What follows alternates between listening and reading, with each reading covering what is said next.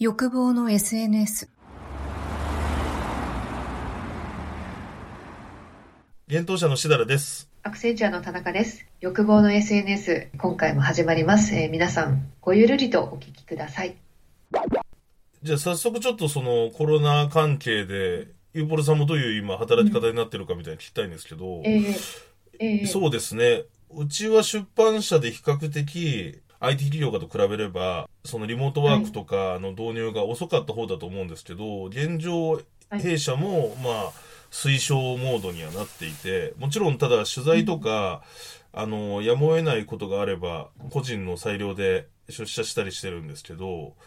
やっぱり会社的にもみんなが使い始めて、まあオンラインになり始めてるっていう感じですね。ただ僕はもともとなんか今ブロックチェーンのメディアやってて、結構そのエンジニアとかそういう人が海外にいたりでするので、もともと使ってたんでそんなになんか日々の感じは変わってないなっていう。うーん、なるほど、なるほど。なんか結構エンジニアの人って東京にいなくて地方にいたりとか、うんで、例えばミーティングしましょうよって言っても、ズームでいいですかっていう提案を受けることが今までもすごい多かったんですよ。別にそれは、あの、渋谷区にいても。なんか多分、もうずっと開発とかしてて、合間にミーティング入れるみたいなんで、ズームの方がありがたいです、みたいな。だからそれをなんか2、3年そういう取材を僕もしてたので、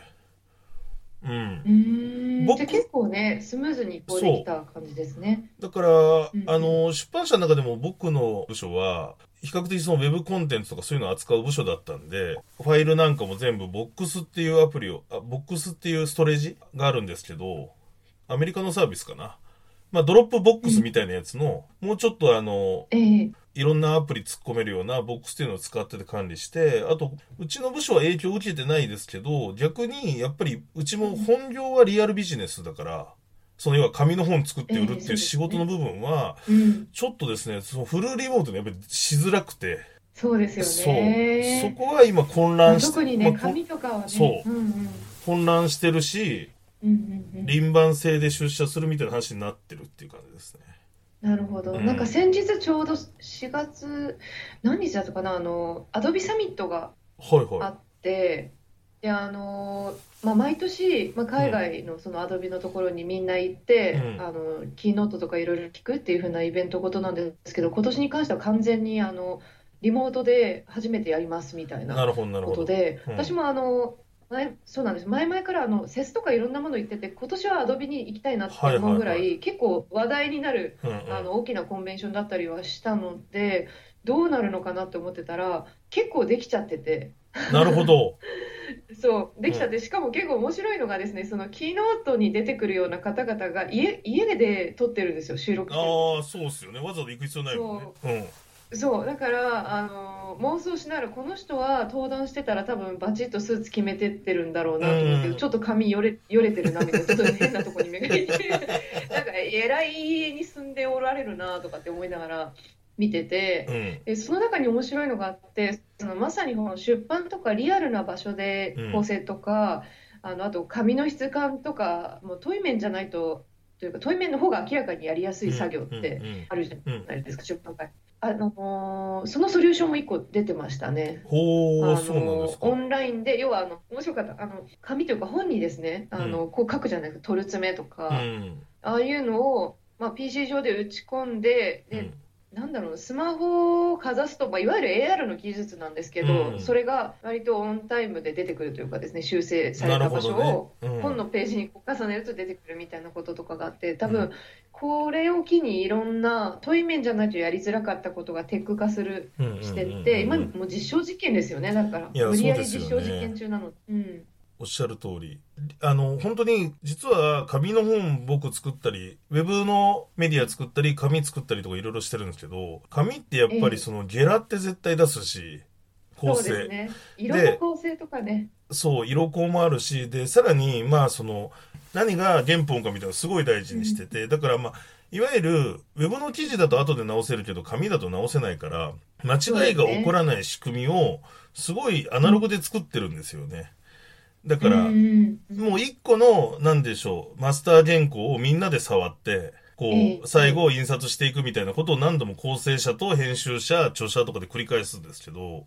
まあ正直それ僕、やっぱり普段、Google ドキュメントでみんなでやっちゃわないと思うことあるんですよ。要はもうめんどくさいし、うんうんで、移動中とかできないし、その紙でかいから。なんだけど、まあ、あの、で、それを結構いろんなところに交渉とかずっとしてたんですけど、今まで。やっぱり、うんえっ、と、利便性上がるんですけど、リスクは、ちょっとは増えるんですよ。要は。一個の紙にみんなが消しゴムかけたり、赤字出したりっていうのを繰り返してるよりも、うん確かに Google ドキュメントでやっちゃった方が早いんだけど、そしたら見よ、なんか、なんつうのかな。便利さがゆえ、なんかこう、間違って消しちゃったとかそういうこと？例えば。で、あり得る。そう。で、要は、そういうリスクを考慮して、結構今までは、だから僕もすごい外部の会社も含めて、全部デジタル化しましょうって言ってたんですけど、なかなか変わんなかったのね。でも、それも今言ってるのソリューションがあるはずで、だからちょっとそういう機会にもなるかなっていう気がしてますね、今の状況は。そうですよね。なんかその代理店の人とも話すんですけど、私の古巣なので。うんで、やっぱりこうウェブとかテレビとか映像を作ってる系の人とかはうん割とリモートで大変だけど、まあなんとかできてるんですけど、うん意外と電白とかってうん。紙物が多いんですよね。そうね。だから紙物が多いっていうそういうあのアナログなことをや、やるっていうのはやっぱりこう出社しなきゃ難しいみたいな人結構いるみたいで、人数絞っていったりっていう感じでなかなかフルにはリモートしづらいみたいな感じですね。そうね。それこそ本当に色子をさ、うん出ましたって、まあ、これ聞いてる方にね。そうそうそうそう、これね、あの、要はポスターとか作るときに聞いてる人がわかんない方いたらと思うんですけど、その色をね、ちゃんとし目で見て確かめるために、本当のええ。状況と同じ感じで擦り出すんですけど、結局その色子をね、あの、写メ撮って送ってたら色変わっちゃうっていう 問題があるから、いや、そうなんですよね。だから、そういう紙系のところと、あとなんか、あの、ちょっと話がずれるかもしれないんですけど、はい。やっぱり打撃を受けてるかなと思うのが、うん。教育かなと思っていて、はいはいはい。はい、私はあの、ちょうど去年の初めぐらいに、あのプログラミングの教材の、まあ、はいプロモーションというかですね、そういうのちょっと携わってうんうんて、うん。まあ、いくつか、あのまあ、それこそレゴさんとか大手だとうん、思うんですけどね、はいはいはい。レゴマインドストームとか。うんうんうん。っていうのやってたんですけど、その時にあのとあるそのレゴの方から聞いて面白いなと思ったのが、うんうんう要はプログラミングがあの小学校から、まあ、必修になるに伴って、まあ、こういう教材があるよってことを伝えたいというふうなことだったんですけうんうんど、それをいろんな学校にあの参加しませんかっていう通知をするわけですね。うんうんうんで、それがメールでもないんですよ。な何をやっていると一番反応率いいのかっていうと、ファックスって言われたんですよ。おー、なるほど。うんうん。そう。で、いまだにファックスなんですよね。学校はそうですね。本当にうんうん学校はそう。で、渋谷区だけ、というか渋谷区がやっぱこう率先してですね、まあ、教育の中にタブレットを入れるとかっていうのを結構推進してたりもしてたので、まあ、あの今ここに来てですね、もうみんな小学校とかのね、お母さんお父さんとか結構大変だし、先生方もすごい大変だと思うし、まあどうやって日々の学習を進めればいいか。で、多分あのコロナって、まあ、簡単に収まらないですよね、この感じだと3ヶ月、6ヶ月、1年とか。で、この間を、あの、そういうプラットフォーム開発からゼロからやるってなるとかなり大変な感じになっちゃうから、うんうんうん学習にかなり差が開くから、もうまさにうんもう親が仕事を家でやりながら、子供の教育もどういうふうに考えるのかって結構向き合わないと。うん。そうですね。おっしゃる通りで、うちも小学校5月ゴールデンウィーク明けまで延期になりましたね。昨日連絡があった。ああ、そうなんですね。それその間どうしてるんですか、学校の。いや、それはちょっとね、まだ僕も妻とあんまり仕事ばっかしててコミュニケーションが取れてないんで。で、あとは、自粛期間にあるまじき、あだし、みんなコミュニケーションが長くなったって言ってるのに。いや、なんかね、結局ね、ずっと、だから、あの話これまた、ひあの、ずれちゃいますけど、なんか逆にミーティングとかめちゃくちゃ増えてて、ああ、そっか。なんか移動時間ないからガンガン入れちゃえるし、まあだこれは本当に幸せなことだと思うんですけど、結局僕のは比較的そのオンラインとかウェブ系の仕事だから、境目が作れないかっていうね。から、じゃ逆に今、今こそみたいな感じで、新企画がいろいろ立ち上がっちゃってるんですよ。だから、そうですよね。なんか、ちょっとリモートでゆったり、まあゆったりって言っても、だから僕も本当日々残業続きだったんで、なんかね、睡眠時間もとって、まあ、あの、溜まってた仕事をこう、積み上がってたものをどんどん進めていこうかなと思いきや、なんか新規案件が今めちゃくちゃは、まああれ、これは本当嬉しいことなんで入ってきてて、なんかそう、ですね、そうですよね。そう。んだからそので、結構そういう系のお仕事の人はいそみんな忙しくなってんじゃないかなっていう気がしますね。だからデジタルに置き換えやすい、もともとデジタルのものをやってた人とかは、妻とあんまり仕事ばっかしてて、コミュニケーションがね、あの、してないんでわかんないんですけど、おそらく何らか配られたりするのか。でも、あの、それで言うと、あの、出版社の話で言うと、やっぱり、えっ、と、学産って言われる場合、要は参考書、学習書は、売り上げは伸びてます、現状。本屋さんで。うーん。家でやらせないといけないってなりますもんね。で、その教材とかも、まあ、でも、こういう発表も結局その5月まで休校っていう、まあ、うちの小学校、公立の小学校なんですけど、4月6日からだったんですけど、予定だったわけですよ。来週の月曜日からだったのに、昨日決まるみたいな話なんで、だからまあもうんうんうんう、結局自分らで準備するしかないので、まあ、うちなんかはそういう、あの、参考書やらしたり、あと iPad をもう、はいあの、使わせる時間を増やして、今小学校はい2年生なんですけど、あの、はいそこにいる、まあ、いろんなアプリとかを入れて、ちょっとやらせようかなと考えてますけどね。まあ、学校からどういうのがあるのかわかんないですけど。うん。iPad の購入率増えそう。iPad とね、あの、エア、AirPods Pro の購入率増えそうってすごい思ってますね。いや、本当に、なんかそれが原因かわかんないんですけど、僕もだから、実は先週末、子供用に iPad 買いに行ったんですよ。なんか僕のとか家族のあったんですけど、やっぱりアプリとか、おちょっと大人っぽいもの入れちゃってたりするので、ええ、ええ、そうですね。専用にしてあげたいと思いますそう、ね。専用にしてあげたいなと思って、もちろんそのちゃんとあのコントロールはするんですけど、年齢コントロールはするんだけど、うんそれね、か買い、買いに行った時、ビッグカメラで買いに行ったら結構在庫なかった気がする。まあちょっとそれは偶然かもしれないけど。うん。いや、でもね、コロナで、あの、家、おこもりクオリティオブライフを上げるっていうのはものすごくあって、うんなんか私、あの、昨日ちょこっとだけ、日比谷花壇、あの、お花はいをはいは飾ろうと思い始めたんですい。いいね。かもしれない。うん。そう。で、面白いなと思ったのが、あの、日比谷花壇さんと話してると、うんサブスクがありますって言われて、ほそう。で、しかもそれが、あの、1日1本、えっとね、毎日新しいの、どこの店舗でも取りに行っていい、う。うん、うん。よくて、月1700円もしないのかな。うーん。いい花プラン、1183円ぐらい。で、なんかやっぱり、すごい増えてるって言ってました。あ、そうなん花屋さだ。んの実家。うん。でも本当に今それ課題になってきてますよね。早いところだともう1ヶ月ぐらいリモートになっていて、る会社が多くて、そうですね。まあユーポロさんの耳にも入ってるかもしれないですけど、結構僕そのマネージメントクラスの人と今会議とかして、あの、スカイプとかしてると、ズームとかしてると、はいやっぱりちょっと体調崩してきてるメンバーが増えてきたっていう話は、ここ最近よく聞くので、精神的なストレスとかもね。やっぱりそれもあるみたいですね。で、それで一人休職するみたいな子もいたりとか、っていう話を、まあ、ある会社さんで聞いたりとかしたんで、なるほど。で、うちのチームとかはまだリモートして最近なんですけど、ちょっとでも先々、そういうリスクとか考えないとダメだし、んただこれってなかなかやっぱりその、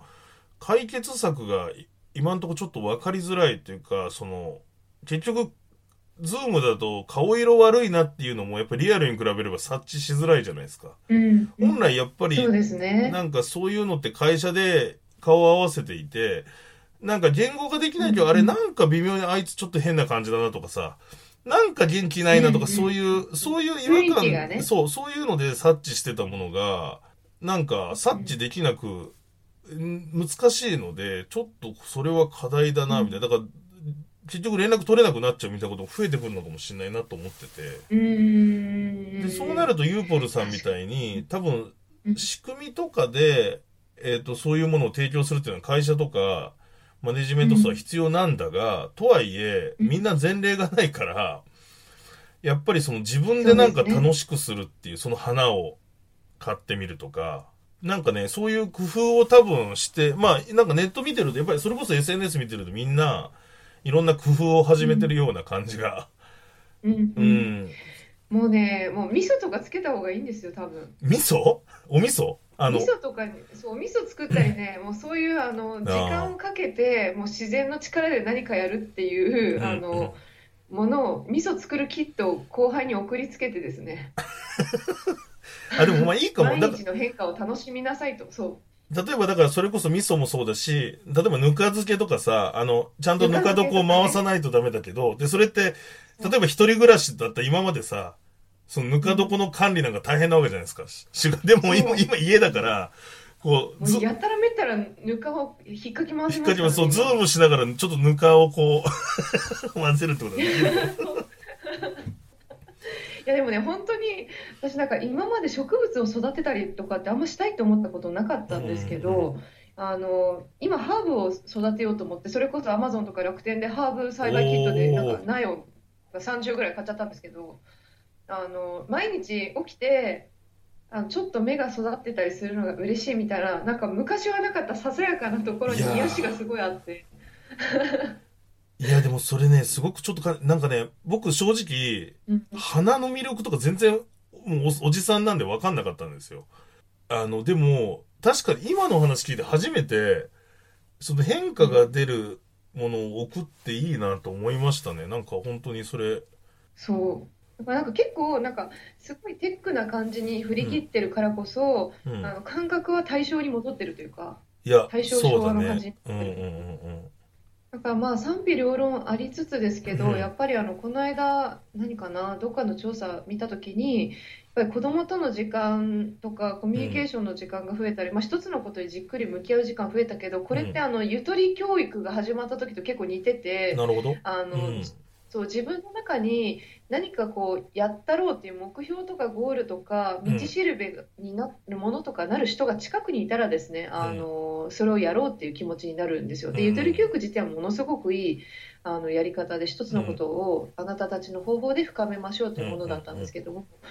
それをやる先導となる人うん。あのがいなかったらあのどうしていいかわからないみたいな人たちが多発するので。まだそのツイッターとかそれこそニュースピックスとかポッドキャストとか聞いてる方とかは何かしらこう危機感を持っているっていううんうん。ことで、あの私は逆にそういう人はこ個人に向かっていくのかなと思うんですけど、あのまさにこう病んでいく人たちって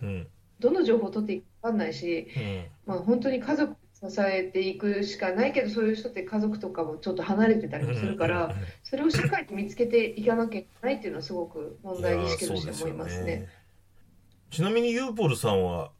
もう今、今基本的にリモートですか、しゅ働き方は。おユーポルさんおよび御社。リモリモートですね、リモートなんですけど、うんあの人様に迷惑かけないっていうことを前提とした上でですね、ん一っ子一人いないところとかでリモートしてます。まあまあそうですよね。うんうんうん。そ う山に行ったりしてます。あ、そう、この間なんかいたって言ってましたよね。なんか。あのあれね、あのちょっと厳かな気持ちになって仕事したいなと思って、比叡比叡山じゃないや、えっとね、臨済宗の総本山に行って、人がいない中で、外でちょっと紫外線浴びながらやったりとか。紫外線とか日光か。そう。そうですね。だからこれまあ4月3日に撮ってるんで、ちょっと放送とずれてるかもしれないんで、もちろん外出禁止とかね、そういうのもいろいろ、ね。ああの出てくる状況になるとそういうことも難しいかもしれないですけど、とはいえなんかちょっとそういうふうにいろいろ工夫できればね、ベストですよね。うんうんベランダをね、やっぱ充実化するっていうのは一つありますよね。お外。うちちっちゃいんだよな、ベランダが。ちっちゃいからこそいいんじゃないですいや、か。ほんと狭いよ。洗濯物が頭にかかってくる。その中に何を詰め込むかってところにクリエイティビティをまあね発揮するわけで、すよ。それが日本の箱庭文化だもんね。そうまさにね、大正昭和に戻ってます。なるほど感覚が研ぎ澄ませなければいけない。うんだからそれ、ああれですよ、極小空間で奥様が美味しいご飯作れるように包丁研いでもいいわけですから。まあそうだ研ぎ石かね。ら作って。うん。そう。でもいい。だからだけど、なんかやっぱ大事なのが、ロックダウンになったとしてもですね、やっうんぱ日光を浴びた方がいいなって、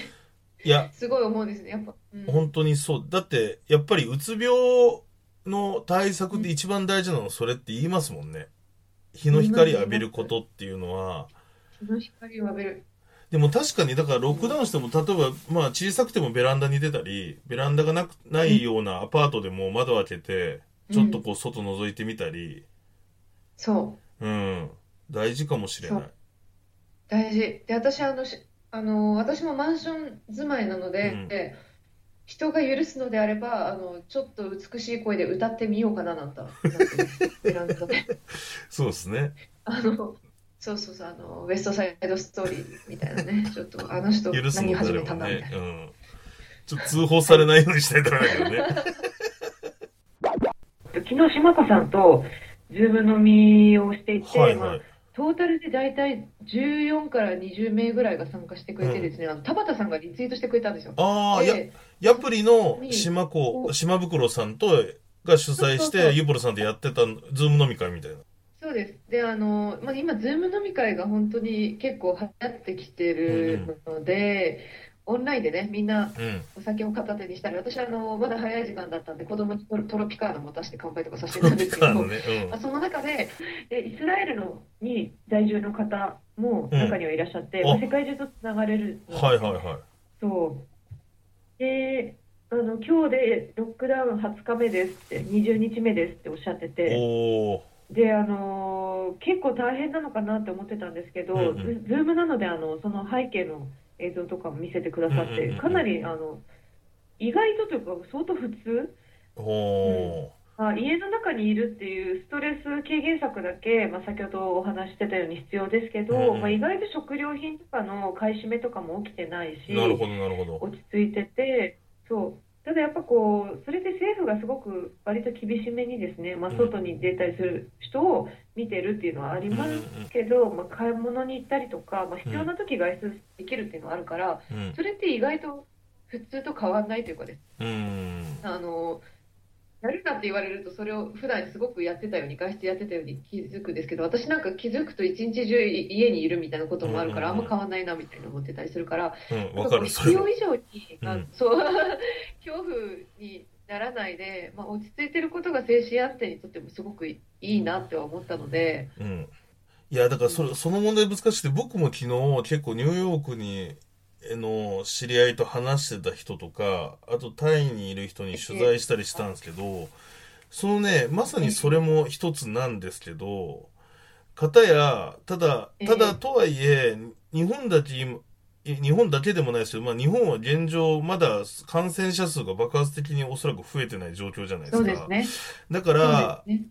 あの、なんかニューヨークの人たちは、あの、だからもうロックダウンされてしまったり、が、もう完全な外出禁止になったらもちろん、あの、そういうなんか、あの、そういう状況かもしれないですけど、現状はだから逆に、あの、楽観視しない方がいいんじゃないかみたいなことは彼らはすごい、やっぱり僕らに対しては言ってくるなっていう。だからもう要は2週間前の僕らみたいだから気をつけろっていうのがあるので、だからすごい難しい状況だなと思ってます。なんか、あの、この話の流れでいくと本当に、その、あの、ある意味、まあちょっと欲望の SNS というテーマ、まあ SNS というテーマに無理やりこう持ってくるとですね、結局、なんか、おそらく、いわゆるマスメディアの発信と、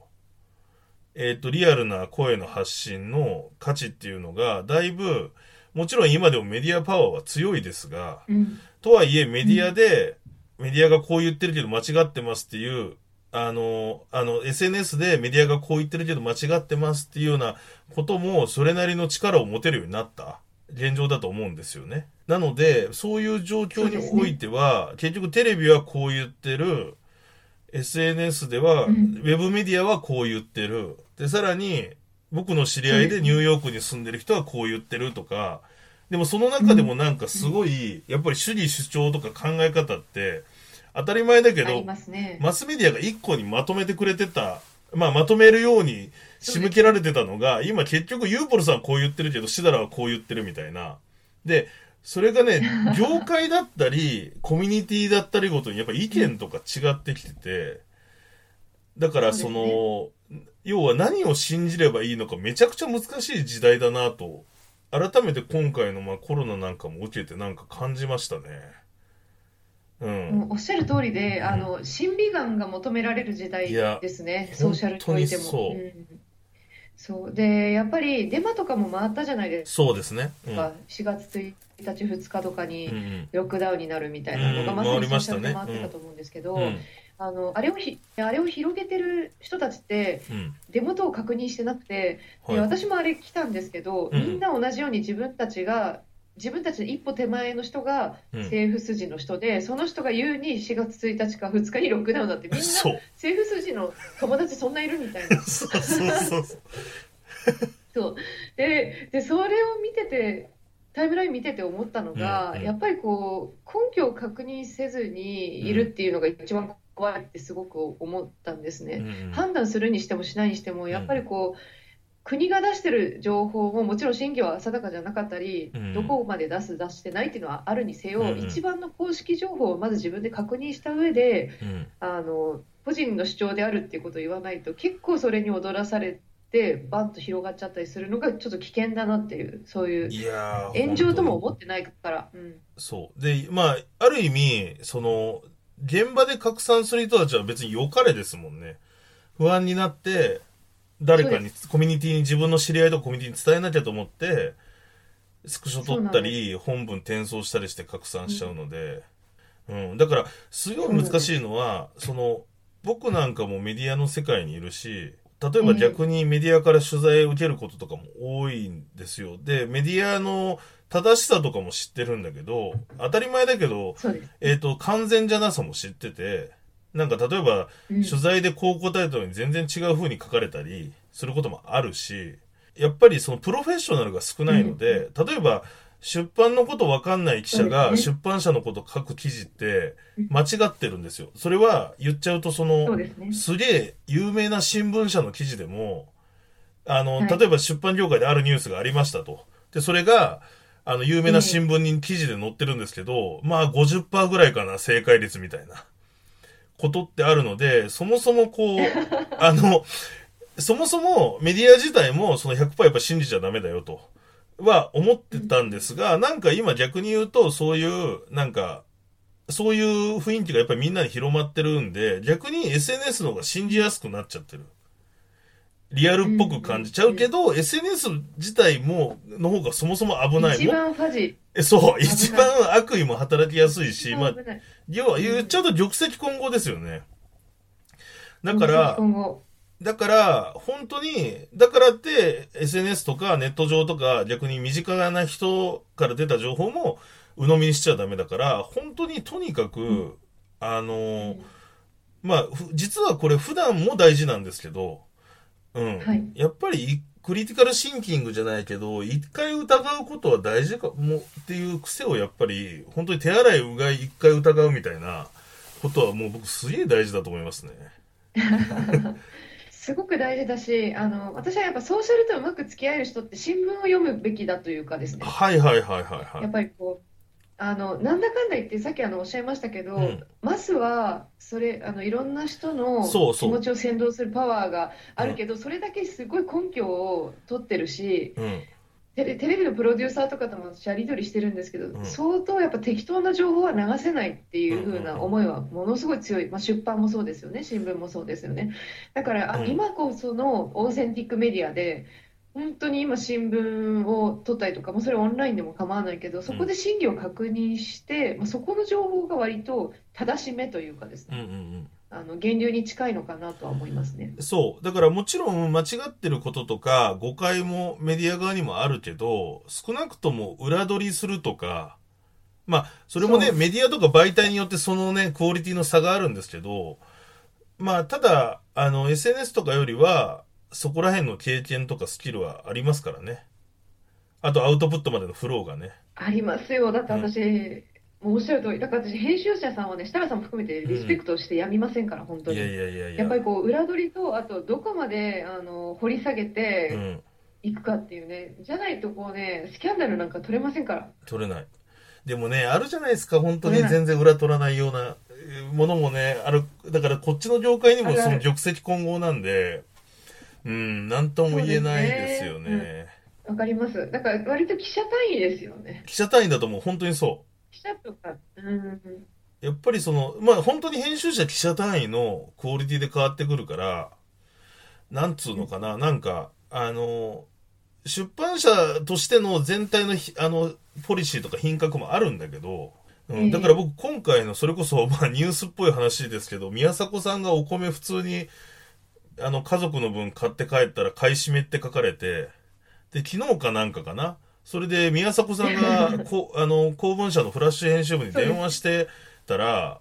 めちゃくちゃ対応悪い、なんかもう感じ悪かったですよね。で、あれなんかもう完全に独断で書いちゃって、で、なんとなくその、宮迫さんとその記者の方のやりとり見てると、まあ、そんなに裏取りもせず、みたいな。うんうんうんうんうん。だから要は、普ス通にかね、優先しちゃってね。そうそうそうそう。で、ああいうのなんか見ると、僕、あれはもう本当に同じ出版業界人としてめちゃくちゃ恥ずかしいし、あの記者はクソだなと思ったんですけど、なんか、うんもうまあ、それは本当に、だからその会社も悪いんだけど、でもそうすると今じゃあネット上でみんな公文社の本買わないみたいになってて、で、それはそう、それはそうなんですけど、それは、それはま、それも否定できないんだけど、でもなんか、結局、まあそれは会社がコントロールすべきだが、記者の品格とかもあるから、なんか難しい問題だなと思いました、そういう。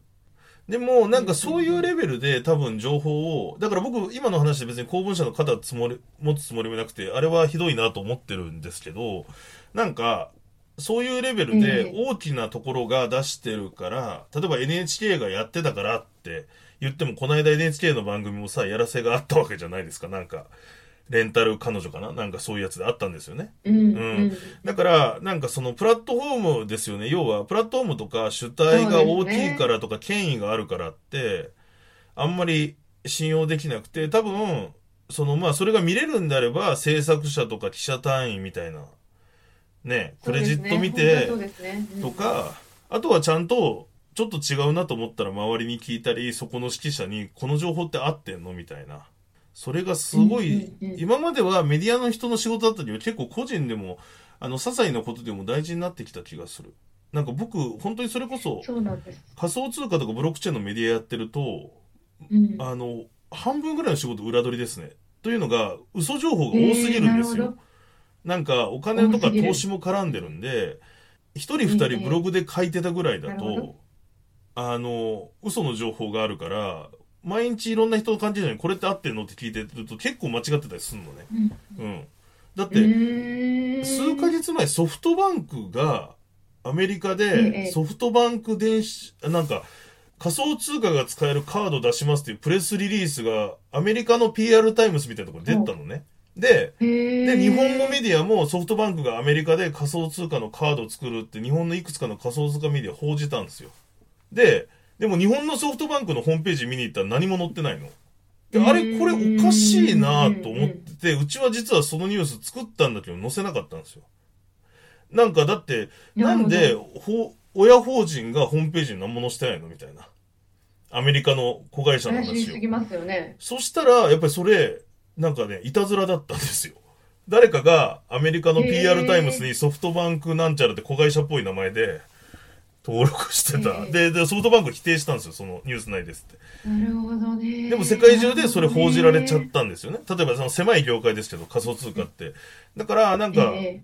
そういうことやってたんで、ですけど、なんか、やっぱり一歩引いて考えるとか、周りに確認するっていうのすげえ大事になってきたなって、なんかそういうことを考えてます。えそうですね。あとやっぱり自分の中でもものすごい専門分野を一個持つってことですね。あそうね。どれぐらいあの、うんうん、あの情報の真偽がどれぐらい世の中に曲がって伝わってるのかっていううんうんことが分かる気がうんうん。してて、まあ、仮想通貨であの設楽さんはそれをお気づきになっうんうんてますけど、私もあのまあ世の中で、まあ、特に広告会社とかにいたら、うん。ここまでは言う、ここまでは言わないとか、うんうん。ここを強めて言うとかっていう、うん。同じ事実、ファクトをうん。強めたり弱めたりっていうのがどうしてもあると思って、うんうん広告は何でもそうだと思うんですけど、うんうんだから、目の前にあるのをおっしゃる通りあのう疑う癖をつけることで自衛するっていうのが多うん。分これからすごい必要なソーシャルセンスというかですね。うんで、あと、あとは今でもイボさんおっしゃってたのめっちゃいいなと思ってて、あとは自分に専門性を持つっていうのもすごく大事で、そうすることで多分、ユーポルさんは例えば SNS 詳しいよな、僕は例えばブロックチェーン詳しいよなっていう専門性を持っていれば、多分何かこういう時とかに、例えば僕も SNS で聞きたかったユーポルさんに連絡するじゃん。で、そこで繋がれるんだよね。で、ユーポルさんは逆に、えっ、と、自分にない専門性がないのを相手を持ってる人のソースは欲しいから、そ,、の人に逆に聞くじゃない。だから、何らか専門性持ってることで結局ネットワークがガッと広がるので、要はこの件は、うん。じゃああの人に聞こう。この件は田畑さんに聞こうとかさ、なんかそういう感じで、うん。なんか振り分けるためには、やっぱり逆に言うと、やっぱりギブアンドテイクみたいなところがあるので、自分の専門性を持っとくっていうのが、うんうん。であの時教えてくれたから今回答えるみたいなこともね、あるから、大事やなっていう気がします。ありますし、なんかそういう意味で、ソーシャルっていう意味で言うと、リンクトインがもっと活用されればいいなってすごい思いますね。ああ、確かに。日本だと本当に活用されないよなね。かなかない。なんでだろう活用さね。れないし、うん。やっぱりね、ちょっと、なんていうんだろう、ビジネス色が強すぎて、日本ってやっぱに日常、日常っていう感じのところにユーザーは流れるので、まあ、うんうんうんツイッターの中にうん。もちろん自分の専門領域とか書いてる人はいるんですけど、うん。それこそあの、そこに書いてる専門領域ってすごくファジーで曖昧じゃないですか。うん。うんなんか自称 DJ みたいなもんじゃないですか。うん、自なるほど、称スタイリスト。じゃなくて、ほ本当にあのリンクトインに書かれてることって、まあ、人とのつながりもある、フェイスブックビジネス版みたいな感じなので、うんうんうんうん。嘘をつけないから、本当の専門性があるって私は思ってて、あの今結構ね、面白いのがコロナの期間に入って、まあ、私もあのこういうこと考えてるとかっていうのを少しずつツイッターと連携してですね、あのうん日本語と英語でたまに発信とかすると、へいろんな人からつながり申請が来るんですよえ。。なるほど。それがその海外のマーケターの方とか、まあ、そういうスペシャリティがいろいろあるから、こういう分野とか、例えばそれこそイスラエルとかニューヨークとか、あのシンガポールとかの話ありましたけど、うんうんじゃあ台湾どうなのって思った時台湾のマーケターの人に聞いてみるとか、いや、そうなのよ。う。っていうんのが、だから結構編集者さんとかはリンクトインとかフェイスとかうまく使ってますよね、多分取材する時とかに。確かに、僕も結構リン、いや、僕はね、自分では使えてないんだけど、やっぱり、あの、海外の人とつながるときは、まあ、リンクトインっていうことも多いし、確かに積極的に来ますね。僕も、向こうから連絡いが。ますようん、ね。これ知りたいとか、で、まあ、あとはやっぱりテレグラムとか、だから国によって違うんだよな。やっぱり中華系だと、あの、なんだっけ、向こうのチャットアプリだし、WeChat か、WeChat で、うんだしやっぱり世界的なブロックチェーン系だと結構テレグラムが多いかな、やっぱ。みんなこテレグラう。ムね。うん、やっぱりまあちょっと暗号化、暗暗暗号化っていううん意味でもすごい、あの、あるので、みんな好き。多分テレグラムもそうですけど、あの何秒後かに消えるやつありますよね、機能で。そう、うんだからそうそういうのを使って、うんうんソーシャルでつながってってはいいう、はいはい。まあ面白いですよね。いや、そう。そう、だから意外とね、そう、ツイッターとかインスタとかそういうもの以外の、なんかソーシャルプラットフォームでいろいろつながるっていうのも、このタイミングで面白いかも面白い。っていうかね、リンクドインちょっと確かに別にリンクドインの回しもんじゃないですけど、ちゃんと、あの、ただグローバルでは結構コミュニケーションしやすいし、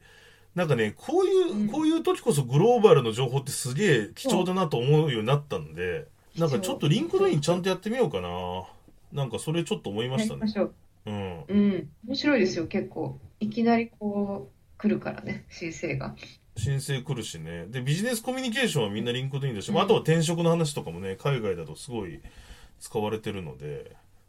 いやー、そうだな。ちょっと見そうなんです直してみようで、。やっぱり日本人って私もそうなんですけど、かなりブロークンイングリッシュなんですけど、うんなんかそれを恐れてやっぱ使う人がすごい少ないっていうのも聞いてるんですね。うんうんうんまあ、圧倒的に英語能力が。低いであろうと。まあ、ただ、意外とみんな気にしないし、そこで得られる情報の方を面白がってくれるのうんうで、ん。まあ、恐れずにリンクトインを始めてもいいのかもしれないなっていうなるほどね。。私も回しもんじゃないですけど。ユーボルさん見てみよう、ちょっと。後でフォローしてみよう。よく考えたら繋がってあ、ないな。ぜひ、うん。そうですね。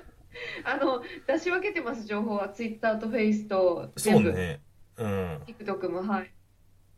なんで面白いと思います。なるほど。ありがとうございます。